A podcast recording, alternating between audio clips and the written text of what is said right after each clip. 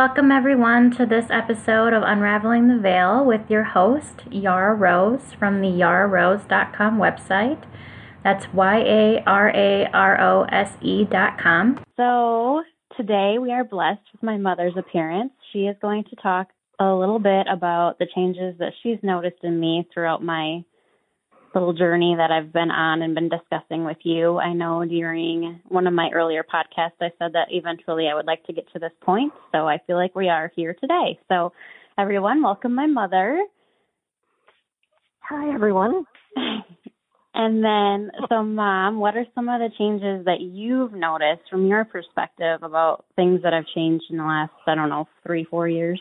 Oh, it's been a while been a long journey for you. I have noticed that you've become a lot more spiritual, and I believe you've been going back to God again because your Catholic upbringing, you kind of steered away from it, and that you felt everything was forced and you weren't happy with it. So it, it felt like you didn't have the belief of God that we put in you in all through your life. It was kind of like we you were almost atheist at first.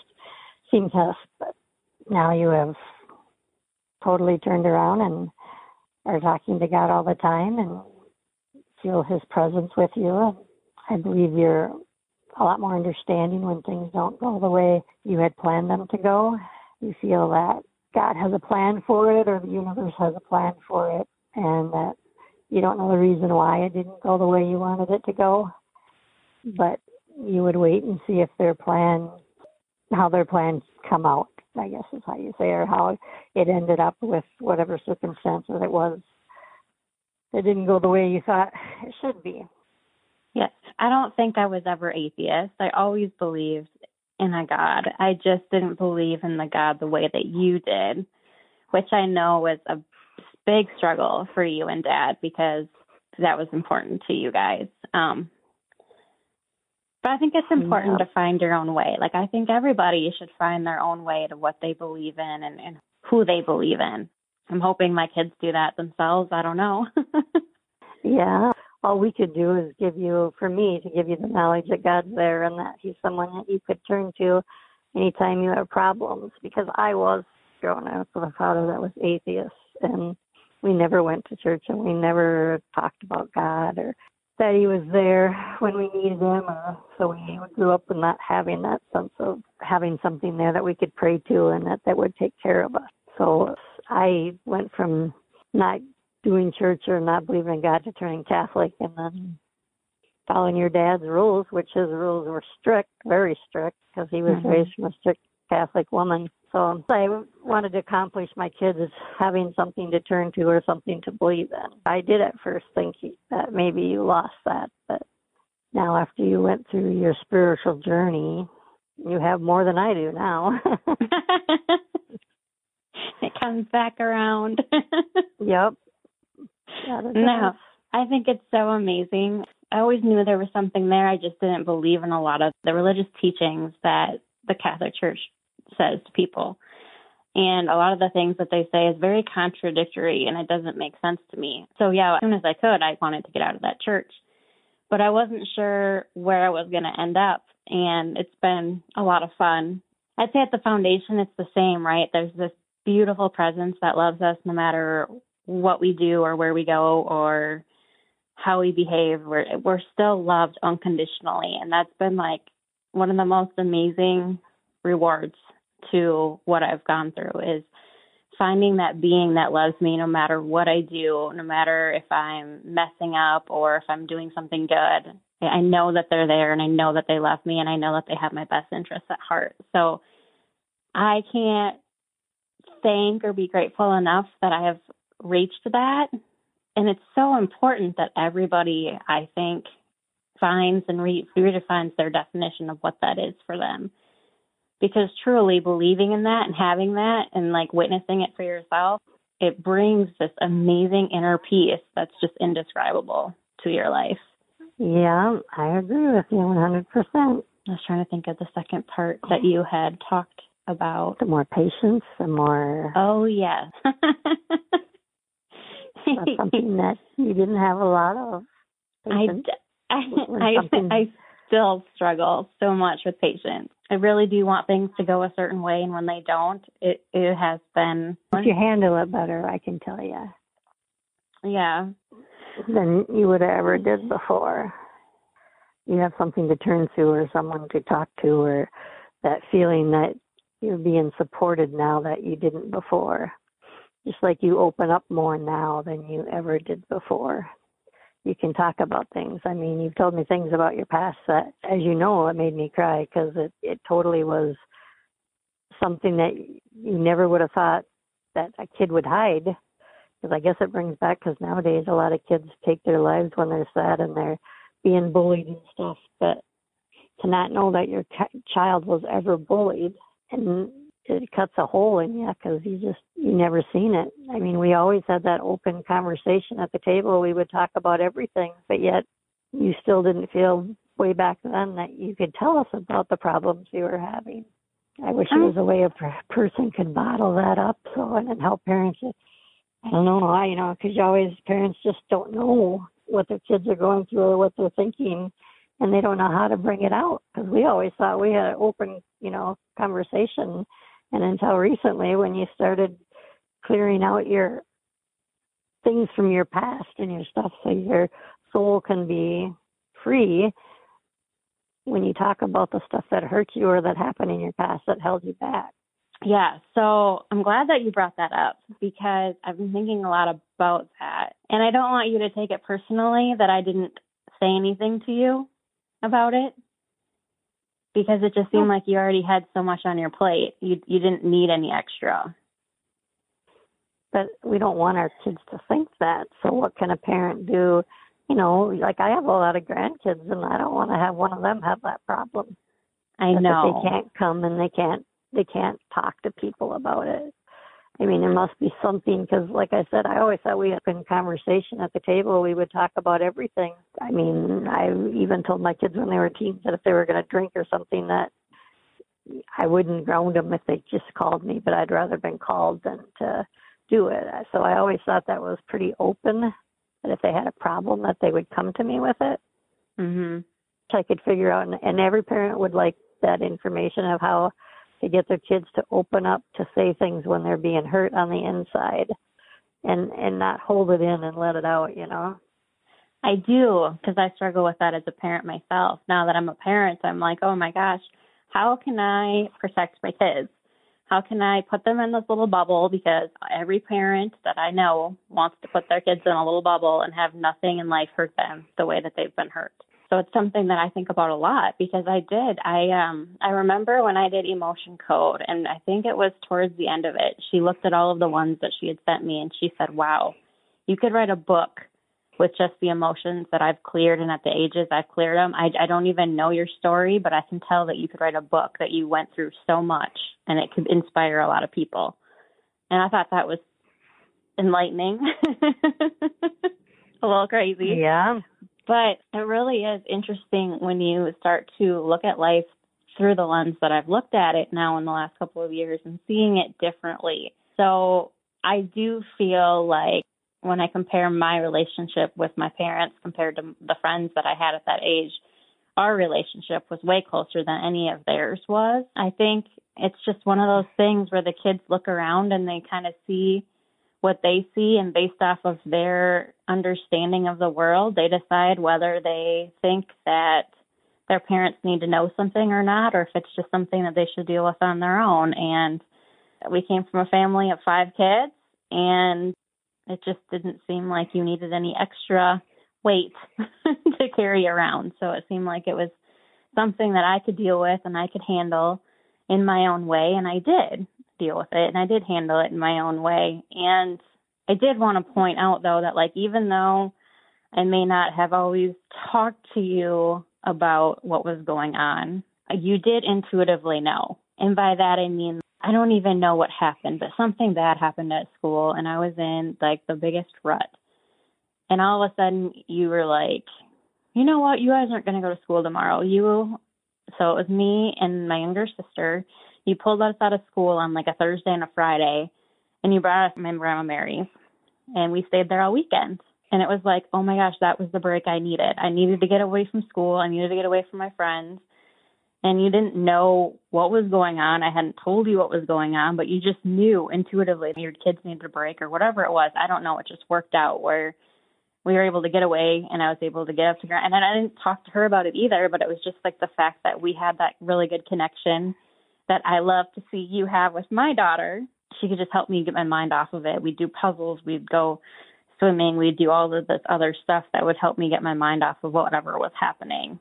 And um, another example I could come up with was I don't know when that lock in was where I had that really bad experience with bullying, but I did know that between sixth and seventh grade I was going to change something because I was sick of being bullied and I was sick of being treated terribly. So I was going to change my looks and I worked my butt off to lose a lot of weight and I kept losing weight and I kept losing weight and I was on the verge of getting um what are those things called? Anorexia. Anorexia. Yeah, I wasn't bulimic. I was on the verge of becoming anorexic and you noticed that and decided to ground me if I ever got below a certain weight. So even though you didn't necessarily know what caused it or why it happened, I mean I'm sure you had an idea. But you did stop it when you could. So even though you didn't necessarily know all the details, I'm trying to tell you that you did a good job parenting and you did figure it out. You did have an idea and you knew what to yeah, do. I guess you have an idea your kids are down or something. When they get older, they just don't seem to. Yours now are young enough; they don't seem. They seem to tell you, but when they get older, they seem to be more closed in and shut off to it. Yeah, I agree. And I worry about that myself as a parent and I and I know that's not healthy. I should I need to work on that myself. But as someone that went through something like that, like I really try to do what you did and I try to create an open line of communication with both of my kids and I asked them actually the other day you and I had that conversation and you said something about, wow, that's a lot of feelings because I was talking to you about how my daughter had been hurt and then she in turn hurt her brother because she was hurt and she was acting out and how they had both come and talked to me about their feelings and you were like wow that's a lot of feelings going on around there. And i don't know if you meant it or not but it made me feel proud because it made me go yes that's exactly what i'm trying to cultivate in my family is that our feelings matter and that we need to express them or get them out in some healthy way because bottling them up and burying them down is the worst thing you possibly can do. So I was really proud of myself because I'm like, oh, A for the day, mom. My kids are talking to me about their feelings and they're working through them and we're trying to figure out how to help them deal with them in a healthy way now because things are always going to bother them. People are going to say things to them that they don't like, and they need to have a healthy outlet to deal with that and handle that in a way that's better. Because even though I was bullied a lot in my grade school years, I wasn't outright bullied as much in my high school, but by then I had turned into my own bully.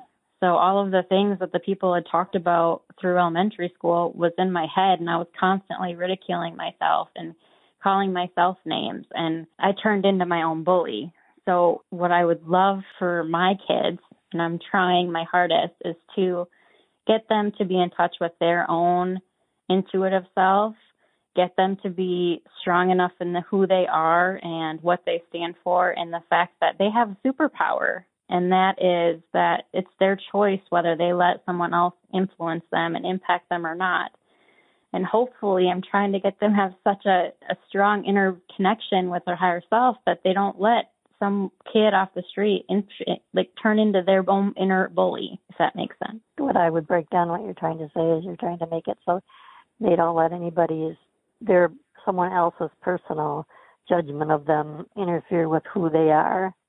Exactly. That's really what a per parent tries to do is not to get them let other people say you're fat or you're short or you're dumb or yeah. But I did want to talk about how each kid has their own life experience and we all came here to have a specific life experience and even though I would love to shelter my kids and put them in bubble wrap and not let anything harm them,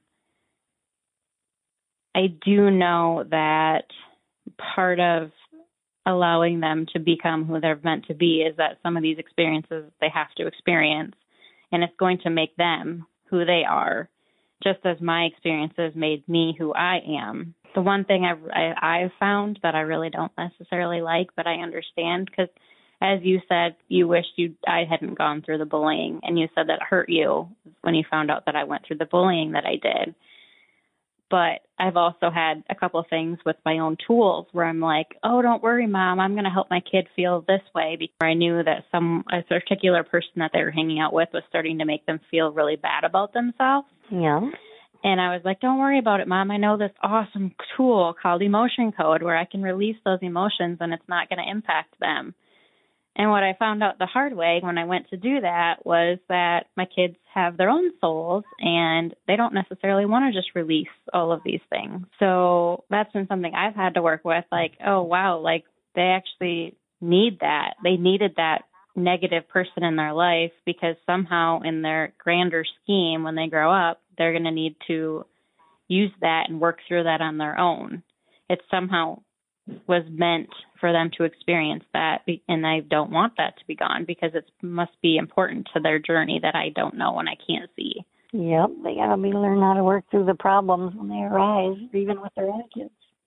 Yeah, you have to learn how to teach them how to work through the problems. So that that is a big lesson that I've learned is that even though I have all of these tools and even though I know all of this stuff now, I still can't quite keep them sheltered from all of this stuff as much as I would like to because they're here and I have to honor their journey as well. Yeah. The only thing I guess we haven't covered in my list of things is how spiritual you've become. Because when this started, you and me were the only two that didn't believe in like Shannon. I don't know what you call that. Uh, someone that can a psychic see ghosts medium. I mean, we were the only two that didn't. And when Amy asked me when you were having your problems and stuff, if I thought that that would help you, you would accept it. A, a session from Shannon, I said that you seem to be believing in more of that stuff, so maybe you would like it. And ever since then, it's been unreal. now I'm the only doubting Thomas, I guess you would call it in the family. After you did your first one, you were just like, a whole new thing opened up to you. It did. It was so amazing because, again, back to that finding my faith and finding my God or my universe or whatever you want to call it. It's the same presence, it just goes by different names.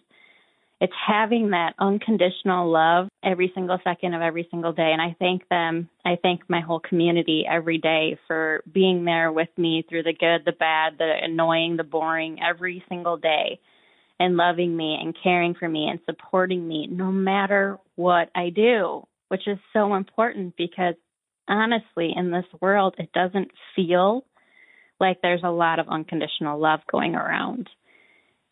If you think of, you know, even like how parents try the best they can, but they even they usually say something like, "Well, don't you love me? Why are you doing this?" Or if you love me, you wouldn't do this you know, like they give conditions to their kids and how they act and how they behave that they don't realize is sending them a message of, well, if I don't do that, then I don't have my parents' love and I don't have their support.